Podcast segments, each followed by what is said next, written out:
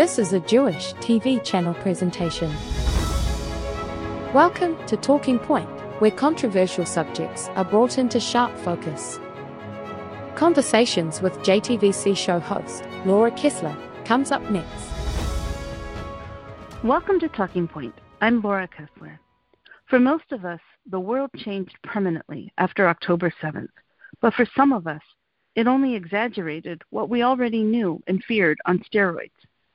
A month after the biggest massacre of Jews since the Holocaust, Israelis and Jews worldwide are still reeling after the eerily well choreographed one two sucker punch of the Hamas massacre, followed by an even more choreographed PR propaganda war throughout the diaspora. Seemingly all the actors had their places backstage ready for showtime.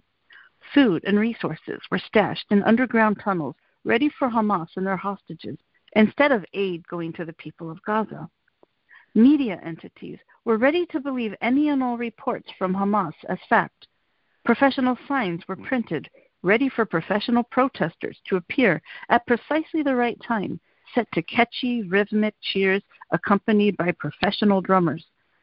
Meanwhile, stashes of keffiyehs, Palestinian headdresses, magically appeared as a free gift and door prize for every Western useful idiot who showed up. Intersectionality is a peculiar thing. In a world where mansplaining, whitesplaining, and heterosplaining and the like are understood to be vile things, somehow it's okay to tell the Jews who they are and define for them what victimization is. In a world that increasingly divides people into binaries and preferred intersectionalities, Jews are especially unique and we fit about as well as a square peg in a round hole into this current matrix, which is ironic because we are, in many ways, the original intersectionalists. And my guest today is someone who embodies Jewish intersectionality better than almost anyone I know. Hen Mazzig is an award winning Israeli author, a writer, and a speaker who has inspired thousands around the world with his story for well over a decade. Hen was named one of Algemeiner's top 100 people positively influencing Jewish life multiple times, the top 50 online pro Israel influencers, top 50 LGBTQ influencers, and the Committee for Accuracy in Middle East Reporting and Analysis chose him to be its Portrait and Courage Award laureate. He's the author of the best selling book, The Wrong Kind of Jew, released last year, and he's a prominent digital influencer with over 100 million users interacting and engaging with his content. His Instagram alone has a higher engagement rate than Kim Kardashian, Nike, and Cristiano Ronaldo combined. He's authored numerous viral campaigns that you've probably heard of, like the hashtag Jewish Privilege campaign, hashtag Jewish Looking, where thousands of Jews celebrated their diversity and told their truth. In 2019, Hen co founded the Tel Aviv Institute, a nonprofit dedicated to using data driven social media strategies to advocate for the Jewish people. And we'll be talking about that much more. His award winning articles have been published in LA Times, Newsweek, NBC, and everywhere. And he's built relationships that have changed hearts and minds simply by showing up with strength, but also kindness.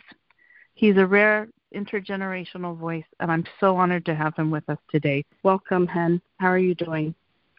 Thank you so much to, for having me. Um, I'm okay. I'm okay. You know, I've been through so many wars and and survived terror attack when I was young, and I served in the army for five years. I, I was in the West Bank. I was in the Gaza border. I've I've seen a lot of things in my life, but I've never seen what we're what we've seen in three weeks ago, and and uh, and what is still unfolding today. How have you personally been affected by the last couple weeks? I've um, I haven't had much sleep. Um, I've been working nonstop around the clock, um, doing everything I can to share our message to with the world, uh, to give Jewish people the language to use. Um, uh, uh because I've been so used to violence against Israelis and anti-Semitism. I've been doing it for over a decade now. Um, I think it was um, in, instinct, instinctive for me to just come up and, and say the words that everyone wanted and support um, people with the right messaging um, and that's what I've been focusing on. And you know, creating content for social media, writing articles, doing interviews. I have dozens of interviews every day, um, helping other Jewish social media influencers. Uh, it's probably a very important new front that we are facing. Definitely, and I'm. I just can you speak a little bit about the local UK climate? I know you're there in London, and we've seen some really horrific things. Yeah, um, I mean, I've I've also I've also been speaker on college campuses for a long time. I lived in America for a few years. Now I live in London. I do travel to America a lot, but I do see this uh, everything that starts in London always ends up in America. And this time, I think situation is really bad on both continents. Um, in the UK, we're seeing uh, violence against Jews. We're seeing chants uh, for violence against Jews in the streets. Uh, over 150,000 people came out to protest against Israel. Um, unprecedented numbers, not even for Ukraine or for any other war in the world or conflict, didn't bring so much anger out of people and so much thirst for violence as we see now uh, in London, and, and we're seeing it on campuses in America. We're seeing it on campuses in the UK. I think it's a very terrifying time, and it's not only that it was the worst violence we've seen in Israel, um, I think we are about to see the worst violence against Jews around the world, and it's already unfolding. It, definitely is. I think back to when I lived in London. I lived in a very multicultural neighborhood that um, really had a, a dominant Muslim population. Um, you know, Bayswater and Notting Hill, and I just I just can't imagine what it's like right now. It's just not not the London I knew. Um, nowhere is what I knew. Um, yeah. I want to back I want to back up just a little bit your personal biography is so integral to your work and for people to understand, and especially uh, when it comes to people understanding that Jews are not a monolith. Can you just give us a little bit about your background, uh, your family, and how you came to do this work, just to put it into perspective? Absolutely. Uh, my family came to um, to Israel from um, from two countries, from Iraq and Tunisia. My family from my mother's side, my mom uh, they came to Israel from Iraq. In Iraq, there were 150,000 Jews. Um, they were probably they were actually the two thirds of Baghdad um, were Jewish. Uh, and in 1941, everything changed for them when uh, the Farhud happened. Those two days of violence, attacks against Jews that were, while incited by Nazis, were carried out by Iraqi um, officers and, and Arabs in Iraq, um, in which thousands of Jews were injured, hundreds were killed. My grandmother witnessed her best friend, a teenage girl, being raped in the streets and then murdered. Um, mm. This sort of violence that we saw in in October 7th in Israel is nothing new. I spoke to my grandmother, and she says that it reminded her of the Farhud. It reminded her of those violent days against the Jews of Iraq. Um, that still she carries this trauma with her. It's not just trauma in the past. You know, it's not just um, something that happened and just um, disappear. They should still have to face it every time there's a cycle of violence. Uh, cycle. I mean, we know that the violence is coming always from one side, and then Israel has to protect itself. Um, and then in 1951, the Iraqi government actually issued um, uh, a warrant, uh, um, a decision. The government that the government of Iraq accepted this decision to um, to provide to give every Iraqi Jew um, the um, the ability to revoke their or their citizenship, basically giving up their citizenship. It was a, a very gentle um, offer to leave the country, and that's why um, from 150,000 people today, there's not even one Jewish person living in Iraq, and it's uh, what, it's what what is by definition ethnic cleansing. Uh, I hear this word being weaponized against Israel today. I hear many words being weaponized against Israel today. Every atrocity that we faced in throughout history is being turned against us and used against us in a victim blaming way that is unprecedented to any other community, but it's been done to us because part of the terrorism that we're facing is also psychological terrorism. And instead of letting us mourn our deaths, we have to continuously defend ourselves and, and defend our, our humanity, our dignity, and defend our history. Um, at the same time, when my grandparents came to Israel from Iraq, my grandparents from my, my father's side came to Israel from Tunisia, uh, the, my last name Mazzig comes from the Amazigh. Amazigh are the indigenous population to North Africa. Um, about 5,000 of the tribe members were uh, were Jewish. Um, uh, people like with the last name like Mazig, Amazig, Am, Amzaleg, uh, Mazug are all part of these tribes that um, faced very similar uh, persecution. And in 1951, my grandparents from Tunisia um, just went on a boat um, and escaped Tunisia after years of oppression and and um, living as second class citizens. And just a reminder to everyone, I think when the um, when my grandparents had to leave Iraq and Tunisia, no other country has offered them a refuge. The reason that I'm alive and that my parents are alive was there. There were not. There wasn't anywhere else for them to go. If there wasn't Israel, my grandparents, my parents, um, I would not be alive. And that's why this anti-Israel, anti-Zionist chants that I'm hearing in the streets feels very much like a death threat to me. Mhm. And this is one of the things that makes me so crazy, Hen, because why do people completely ignore the 850,000 Jewish refugees that were ethnic cleansed from Arab lands, and they only focus on the 700 uh, Palestinians? At the time, it was supposed to be a swap, kind of like India and Pakistan, except one side squatted and the other side didn't. It's it's so hard to get this across. And originally, that's that was one of the things I wanted to focus on today. But obviously, we're having a different type of interview. How do you get that across to people? It seems like they just don't want to hear it. Yeah, yeah, it is so hard. And I mean, I spent my most of my my adult life um, countering this and and trying to um, raise awareness and connect to people um, humanity. Um, and it's very sad to see that while on the Israeli side we have to work so hard to convince people, um, the anti-Israel side doesn't really need much work. Um, and I think a lot of it comes from this narrative that has been built uh, around Israel that Israel is this white colonial power in the Middle East that is foreign to the Middle East, um, erasing thousands of years of history, of Jewish history in this land. Um, and actually, in, instead of seeing the Middle East for what it is, having a one big Arab empire that controls it with 22 Arab countries, and they literally have an Arab League, um, and and recognizing that this is the imperial force and Israel is actually the nation state. This narrative has been flipped. Everything has been flipped. I feel like we're living in the in the upside down. People are just um, rewriting history, rewriting the reality, um, and the way that I that I try to counter is is by meeting people where they're at.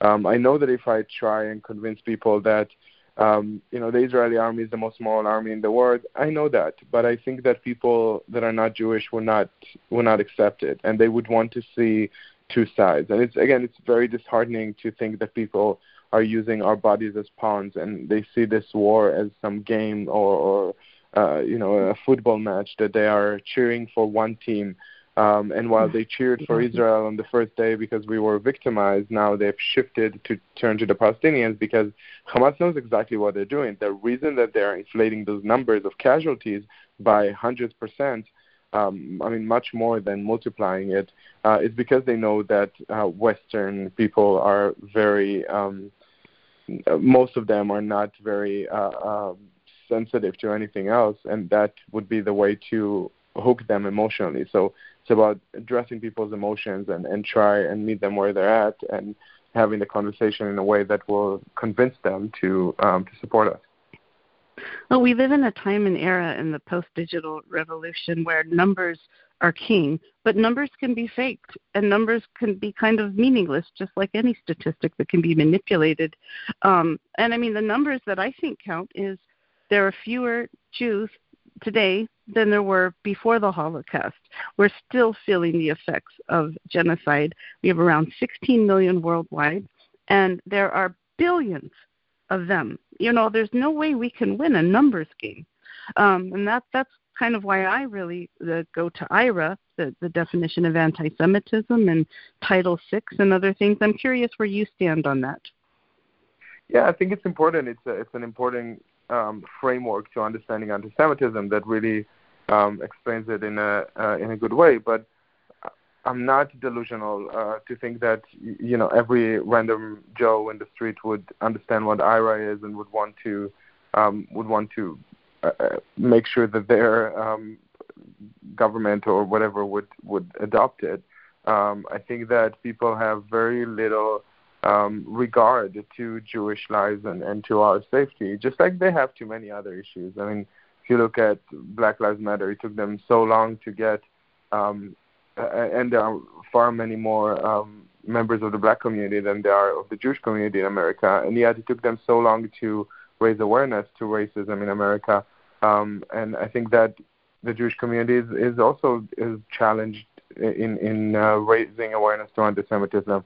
Um, the the times that I think people realized it was when there was a synagogue shooting. It's only when Jews are being murdered um, in our um, holiest places where people recognize the the severity of anti-Semitism, um, and it's very unfortunate. But I think we just we have to re- redirect, and I think that a lot of the work that the Jewish community and Jewish communal organizations have done in recent years has proven itself to be ineffective. I mean, I know that millions, maybe billions of dollars have been invested into work on college campuses and work on promoting anti-Semitism awareness, and all of those, all of this work has uh, evidently in the last three weeks has been um, throwing good money after bad. We haven't achieved anything, um, and that's really important, I think, for us as a community to um, to make a reckoning and understand that we have to reshift and, and rethink uh, our efforts. I really love the work that you do with Tel Aviv Institute, and I think it's vital. Everybody knows what you're doing and why you're doing it. Can you talk a little bit about that and some of your success stories and the services that you guys provide? Absolutely. So the Tel Aviv Institute was um, an, uh, a child of, of the thought that uh, myself, together with Dr. Ron Katz, who's an expert on rhetoric and propaganda from UC Berkeley, um, and the late Mark Bloom uh, came up with, and we were uh, Mark Mark Bloom was a philanthropist from Seattle, and the three of us um, developed the idea of um, fighting anti-Semitism online. So the first part was to research, and we started analyzing hate speech, and we found that 95% of online hate speech against Jews is actually coded. It's using coded language. Um, Sometimes it's anti-Zionism that is hiding anti-Semitism, as we know. It's very popular, but all of those um, media giants were not able to recognize anti-Semitism because it was so coded, um, and we saw that a lot of anti-Semitism was uh, coming from um, big influencers. Um, there's um, power multipliers. You know, the first ones that come to mind are probably um, Gigi and Bella Hadid, those two supermodels with more followers mm-hmm. than there are Jews um, even multiplied by 10, there aren't um, enough uh, Jews to be uh, as big as, as Gigi and Bella's uh, followers.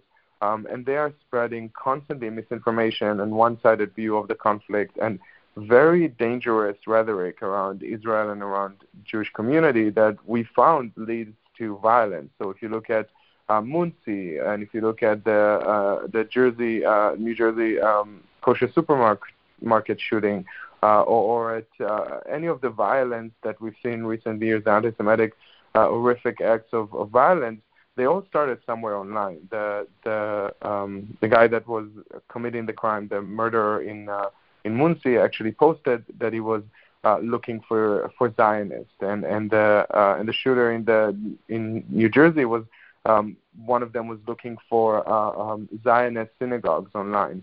So all of this has really reaffirmed the notion that all of this hate speech online does not stay online, and it always goes down to to the street. What starts online doesn't end there, and we we realize that we have to change it, and the way to change it is by using those power multipliers, um, the the big social media influencers um, not the two big ones, but and I'll explain why in a second. But the ones that are um, up to a million followers, those are the people that we work with.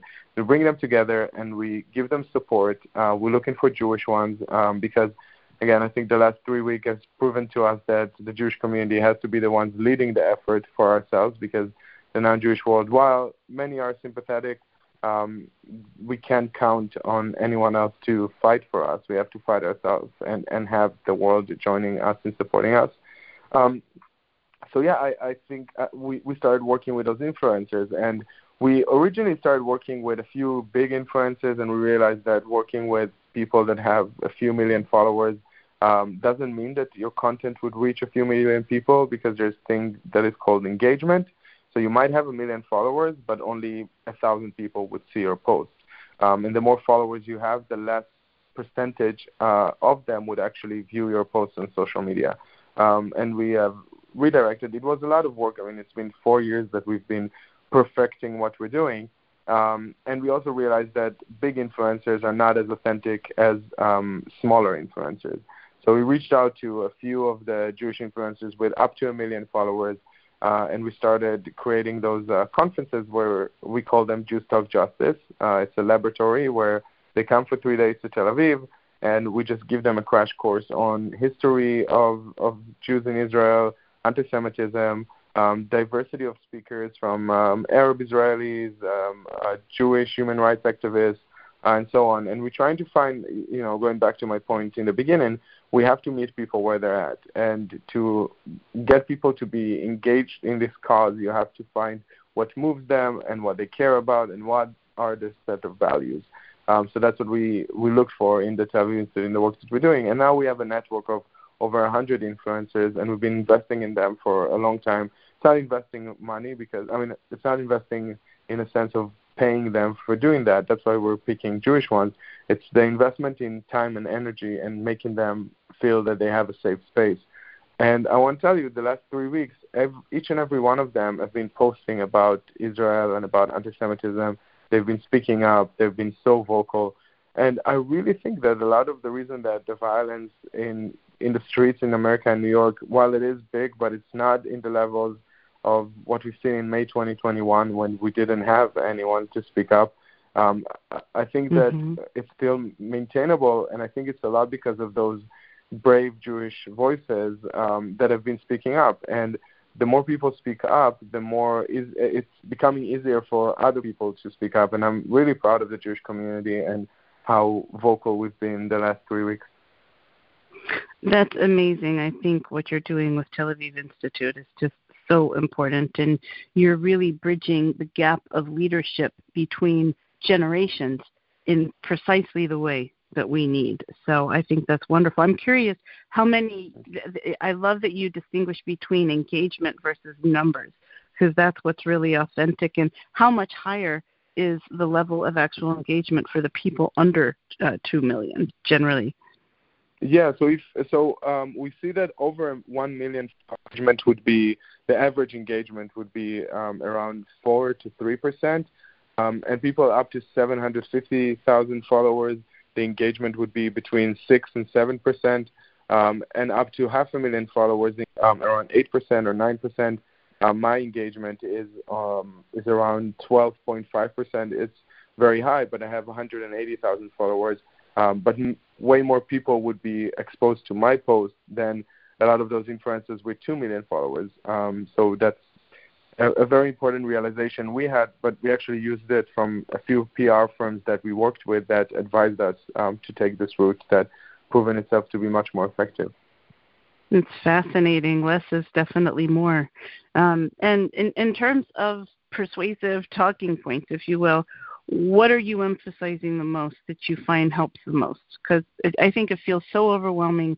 There's a lot of people, average people, trying to do something, trying to help online, and w- where should they start if if average people are trying to help as well? Yeah, so I mean, my my rule of thumb is to always be um, always be mindful that whatever you're posting is not just um, it's not just going to your friends that it other people might see it as well uh, whenever you're arguing with someone online other people are going to see it and our goal is not to convince those that are convinced already and it's not to convince people that um, are already on our side or our community we want to reach outside of our community uh, and the way to do it, the effective way, is by uh, by leading with kindness and try and be as kind as you can, even when you're angry. And oh boy, am I angry on social media! I'm so angry, um, and and it's it's righteous anger. We should be angry. There's a lot of people out there that deserve every bit of um, uh, of the anger that we want to give them, but um, but it's not effective. And we found that when mm-hmm. um, bystanders are seeing conversations online and they're seeing one side that is either swearing or um, uh, or dehumanizing the other side or uh, or you know responding in a way that is aggressive, it would often turn people away, people that are on the fence, and would actually make them support the other side. So my recommendation, and that's the recommendation I give to all the influencers that we work with, is that we always try and lead with kindness, uh, as hard as it is, and we try to educate people. Uh, when people don't recognize your humanity, you just don't engage with them. Um, don't get into arguments with people that um, are incredibly anti-Semitic, unless you have a point to make that you know you can share it with others, or unless um, it's a big account that you want to comment there because you hope that the people that are following them would see your comment and would think, wait, you know, this is a good point. Maybe I should think about it.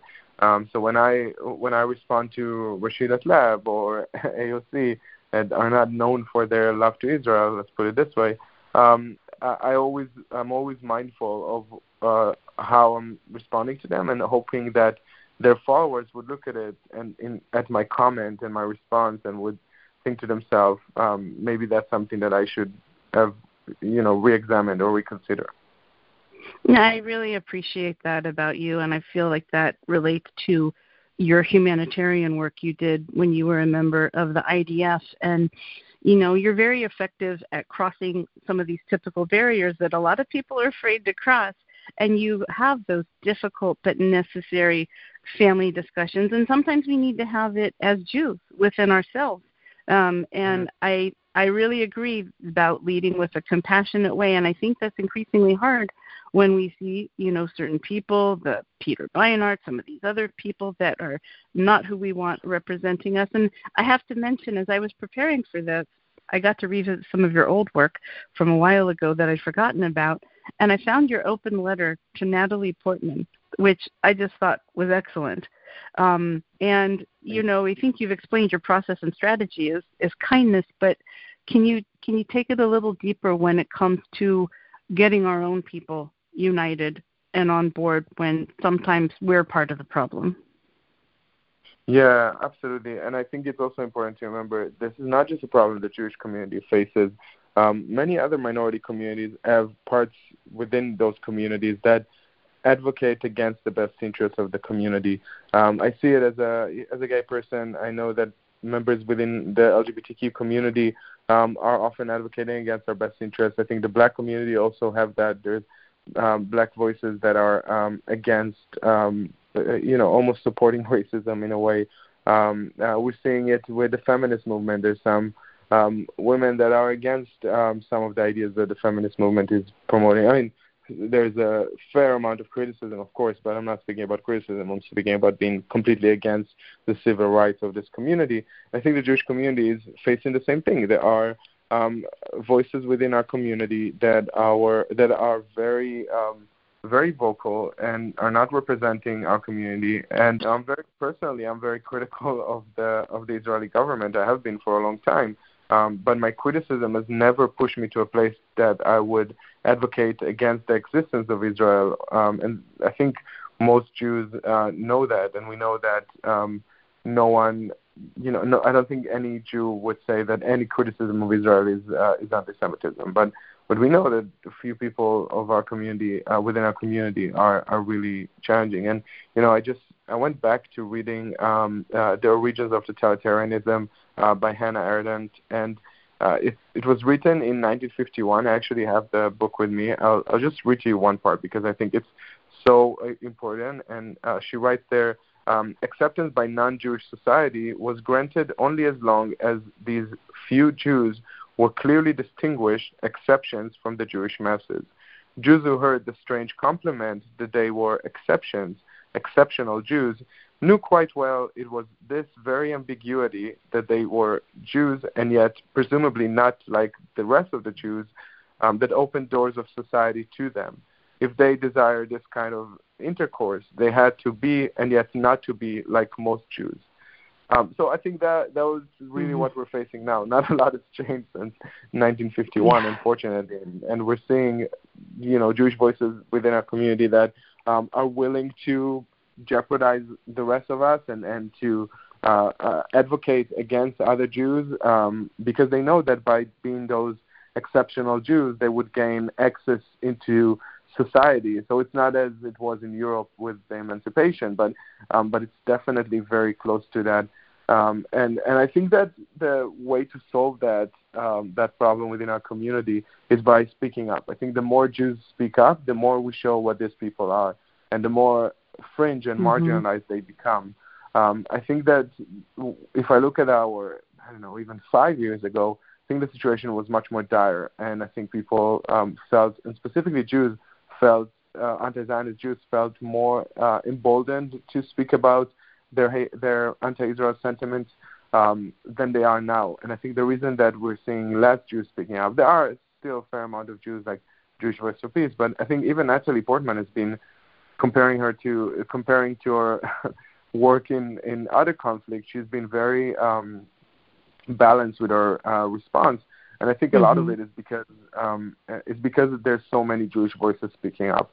The more of us speak up, the more they become um, the visible minority that they are, um, and the more of us speak up, they they are really presented as who they truly are, which is French.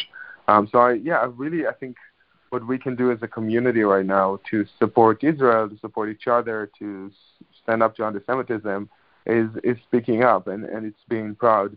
Um, I'll, I'll give you I, just one quick story, but and I promise there's a, a point at the end. Um, but I I learned how to swim this year. I never knew how to swim, but I decided to take a course and and my trainer was teaching me how to um how to do the the the movement in the water and as I was doing them he kept saying you know when you're in the water the instinct um when you don't know how to swim is to fold yourself in is to fold your chest is to close yourself down um because you hope that this way you would you would not sink. Um that's the instinct that we have. And he says but that's really not what you should do if you want to float. Um, to float in the water, you have to open your chest. You have to be uh, in a very proud position because then you would actually float. Then the water would not get all around you and you would be able to rise up. And I think for us as a community, I was thinking mm-hmm. about it one of my classes that uh, it, it's really instinctive to take down our mezuzah or to take off our kippah or to hide our star, uh, the Jewish star, Star of David necklace. Um, and and it's just so uh, it's so harmful to the fight against anti-Semitism. Because once we are proud and once we speak up about who we are, and once we go to the grocery store with our Star of David on, and and we put our kippah and we celebrate and partake in Jewish life, no matter how hard it is and how how dangerous it is. I mean, with, within reason, of course. Um, the more non-Jews see us as who we as who we are, and they see that all the innuendos and all the lies and all the propaganda about Jews that they have heard is false because we are humans. This, we're fighting a campaign of dehumanization, and the only way to fight it is by all of us um, fighting to be human again and, and speak up and not being ashamed and not hide ourselves. I love that story about your swim instructor. That's really good. And you know, it, it's the irony of of Jews helping every other community to live proudly outside the closet and then uh, governments are telling us to stay home and basically hide. I want to just touch briefly on that. One of the most frustrating aspects of anti Semitism and Israelophobia is that a lot of the people who should be our allies as liberal democracies are fighting against us and even their own interest. As you said, there's this rampant self abandonment that's sort of in vogue right now. What do you make of the LGBTQ plus communities and their overwhelming support for the Palestinian narrative over Israel and indifference? And you know, it was actually from you, I want to add, that I learned that there are Arab countries that force members of the gay community to have gender reassignment surgery. Um, I mean, I did. I, I had not realized that before. We could almost talk a whole hour on that, you know, another time. But I mean, I, how do you reconcile that? Oh, um, I I can't reasonably um, make the case to why LGBTQ plus folks are supporting um, regimes and, and organizations that um, would advocate to murder them and, and in a in a heartbeat. Um, it's it's very bizarre. Um, I I think that some of it um, has to do with this campaign that we spoke about earlier um, that has been launched against Israel for for years now. Um, uh, and and it is to make Israel into this white colonial force force in the Middle East. Um, people actually believe this lie that you know Israel 0.03 percent of the entire land of the Middle East is actually the problem, and that the seven million Jews that are living there are actually oppressing the one point something billion Arabs, uh, Muslims that are living in in the Middle East. It's like it's it's bizarre. Um, and and if you it's look like at the laughable numbers, if it wasn't true. right, exactly. The world really turned upside down. Um, uh, and if you look at the numbers, I mean, uh, over 90, I think only 1% of Palestinian society, according to Pew Research, actually thinks that uh, being gay is moral. Um, and as recent as September 2023, the, the, the UNRWA, the United Nations Relief and Work Agency uh, in Gaza, asked um, their employees, they have 30,000 Palestinian employees in Gaza, and they asked them to sign um, a statement where they say that they respect gender equality and that they support the LGBTQ community. And every single organization in Gaza actually demanded that this statement would be scrapped and that they would still be allowed to discriminate against gay people um, and against women. Um, and they sent a statement. The, the working the working union in Gaza sent a statement saying that they uh, call on the UN leadership to respect their values uh, and common sense of the Islamic morality, and not to spread such ideas as gender equality and um, and LGBTQ rights. And yet, I was looking today at this uh, very successful uh, Instagram page with millions of followers called Gay Times, and their post was about how um, the queer struggle is actually the Palestinian struggle. I mean, the the insanity that it takes, the the gym, you know, the moral gymnastic uh, to to get to a point that as a queer person you think that you have anything to do with people that hate you. It's also so disrespectful. I, I'm sorry, but for someone that is trying to force their values on Palestinians. Have you have they asked Palestinians if it's okay for them to say that the Palestinian cause is a queer cause? Because I'm pretty sure that according to every research, the Palestinians would reject this support, and yet they're still out there uh, speaking about it. And you know, it's thanks to a lot of voices like Judith Butler that said that Hamas is actually part of the progressive movement, um, uh, and that's a scholar from New York. Um, and I, I really think that all of those uh, thought leaders in the West that have completely lost their thoughts um, have, have gone to a place that they would do anything to justify um, anti-Semitism and, and attacks on Israel. Um, and yeah, I think that's that's how we reached this point. And you mentioned the West, and I wanted to ask you what you think of us here in America, what we're doing right or wrong, and there's a lot of wrong. I mean, we have the impact of the ethnic studies curriculum coming up. Israel Apartheid Week is an institution. Uh, people are finally speaking out against Students for Justice in Palestine and Jewish Voice for Peace, which for years people like us have been saying are hate groups. Um, what do you think, particularly in, in the diaspora, what can we do? What are, are we doing? Anything right? I'm not sure. Um, what what can we do better uh, from your your perspective?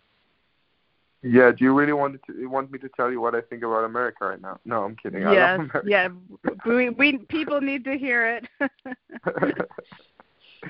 I I really think that America um America is great. Like I lived I lived in America, I lived in New York, I lived in Seattle. I think American people by and large are great. Um and I do think that they have a lot of sincerity and and real um compassion to others. Um but yeah, there there are there are parts of society that maybe are fringe right now. But the problem with fringe ideas is that whatever is fringe today and is not being handled and is not being addressed is going to be the main and the consensus tomorrow. And that's that's the big fear. And I think that for Americans um, that care about their country and care about the future of um, free societies and, and liberty and all of the values that America is built on, uh, it's crucial that they would start speaking up against it everywhere. And uh, I've seen um, I've seen a campaign today that is calling um, that Jewish voices are posting, uh, pro-Israel Jewish voices are, are posting posts about uh, how they want. Um, it's basically just a post that says "Hide me," um, and it's a call for non-Jews to support them. And I find it a bit problematic because, I, mm, and I, I yeah. want to clarify that I, I don't think we want Americans or British people or anyone to hide us. Uh, we don't want them to um, see us as victims. And I understand that this is the narrative that um, many in the West are comfortable with of Jews being victims. Um, but I think it's okay for them to be uncomfortable a bit with the idea that Jews can stand up to themselves for themselves, but also that we need their support. We can be very strong in the Middle East, and I know that the existence of Israel is the reason we still are alive, and that a lot of Jewish communities are safe around the world right now, even if there are threats.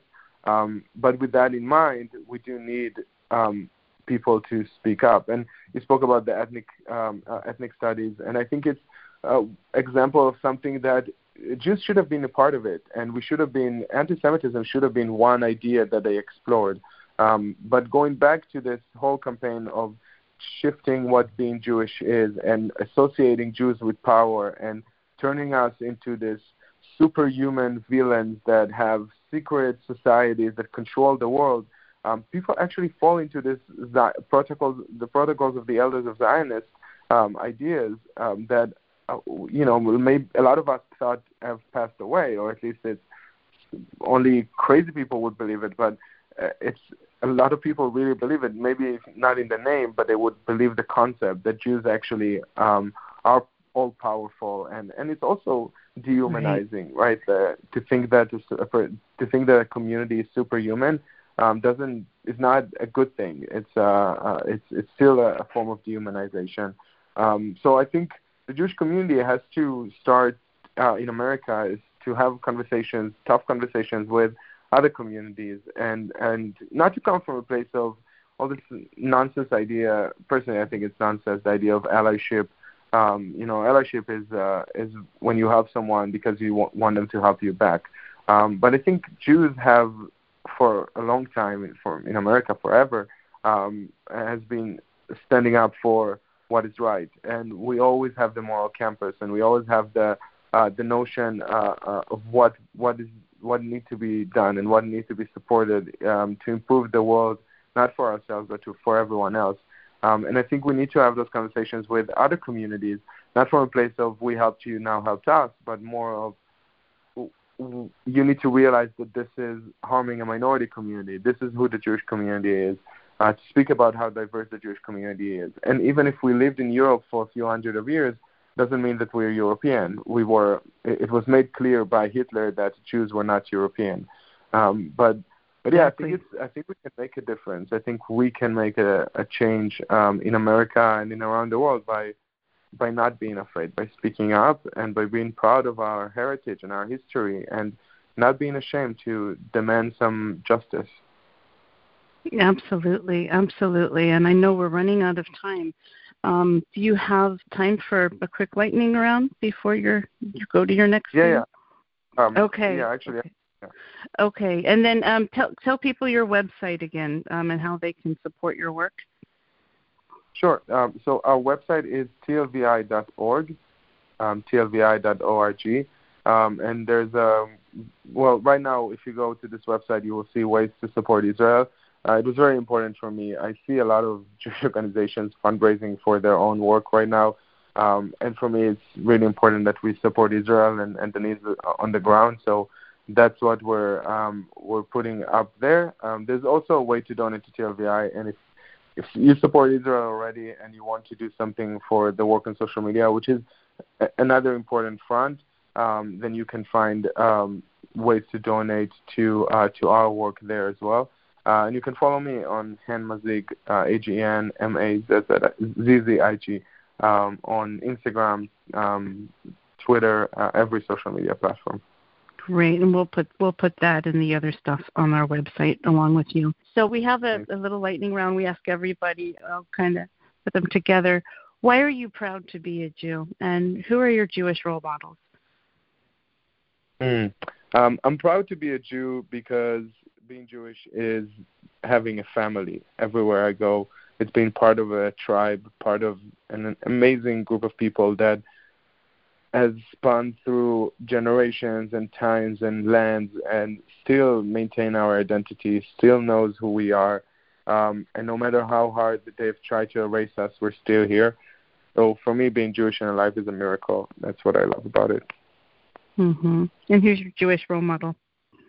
Oh, uh, Jewish role model. Um, my grandmother. Uh, mm-hmm. She's she's the one person. I mean, with all of the intellectuals, and I can say Herzl and um, Hannah Arendt and so many other philosophers, Immanuel Avicenne, uh, so many others. But for me, the number one is my grandmother and and my mother. But my grandmother has gone through so much for um, for us uh, to be here. So she's really she really is a role model that I draw a lot of inspiration and power from her. Yeah. What concerns you most about the present moment in relation to the Jewish people, and what makes you really mad? I think I can guess the second one. um, I think that well, uh, what makes me concerned is that Jewish people are um, that are afraid for their um, for their safety are taking the route of hiding. Um, that's really not something we should do. We should be more proud and more. And spoke about I spoke about why this is so important for me. Um, and, in regards to people that anger me, is that there's Jews out there that I know that are Zionists and I know that support Israel, but they're not speaking up and they're hiding. Um, uh, it's not out of fear, but it's more of um, out of the need to be accepted. Um, and that these are the people, you know, I can I can understand if uh, not that I can understand, but I feel like Jews that are anti-Israel are so far off, and I, I'm not even going to try and engage with them. But Jews that are pro-Israel and are Zionists and, and support Israel and are not able to peep a word publicly about it, um, those are mm-hmm. the ones that I really um upset with. The silent majority, absolutely. And lastly, what's your outlook on the future? Are you hopeful?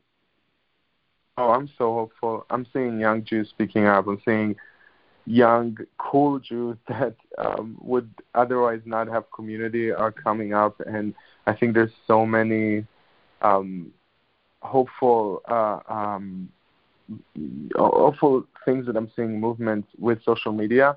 Um, and there's a lot of bad, of course, but there's a lot of good stuff coming out of there. And I think this communities of Jews that are becoming more proud of their identity and speaking up is really, really um, promising uh, for the future of our community.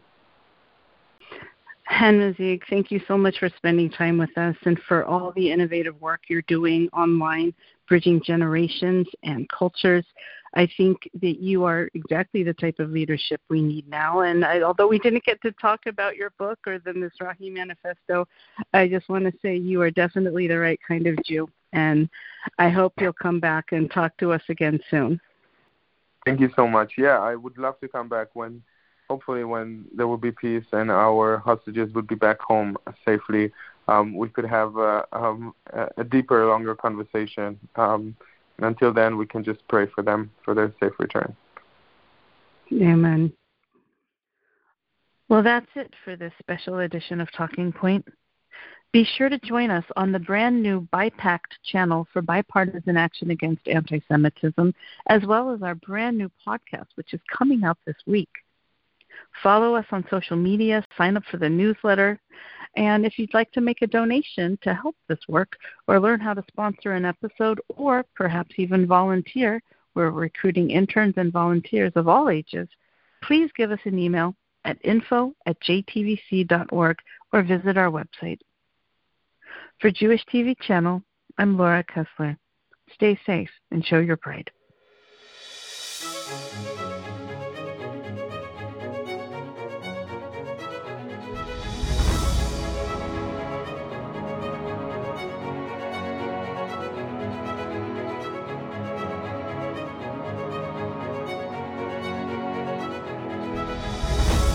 Thank you for listening to Talking Point on Jewish TV Channel, the voice of Jewish communities worldwide. We look forward to seeing you again.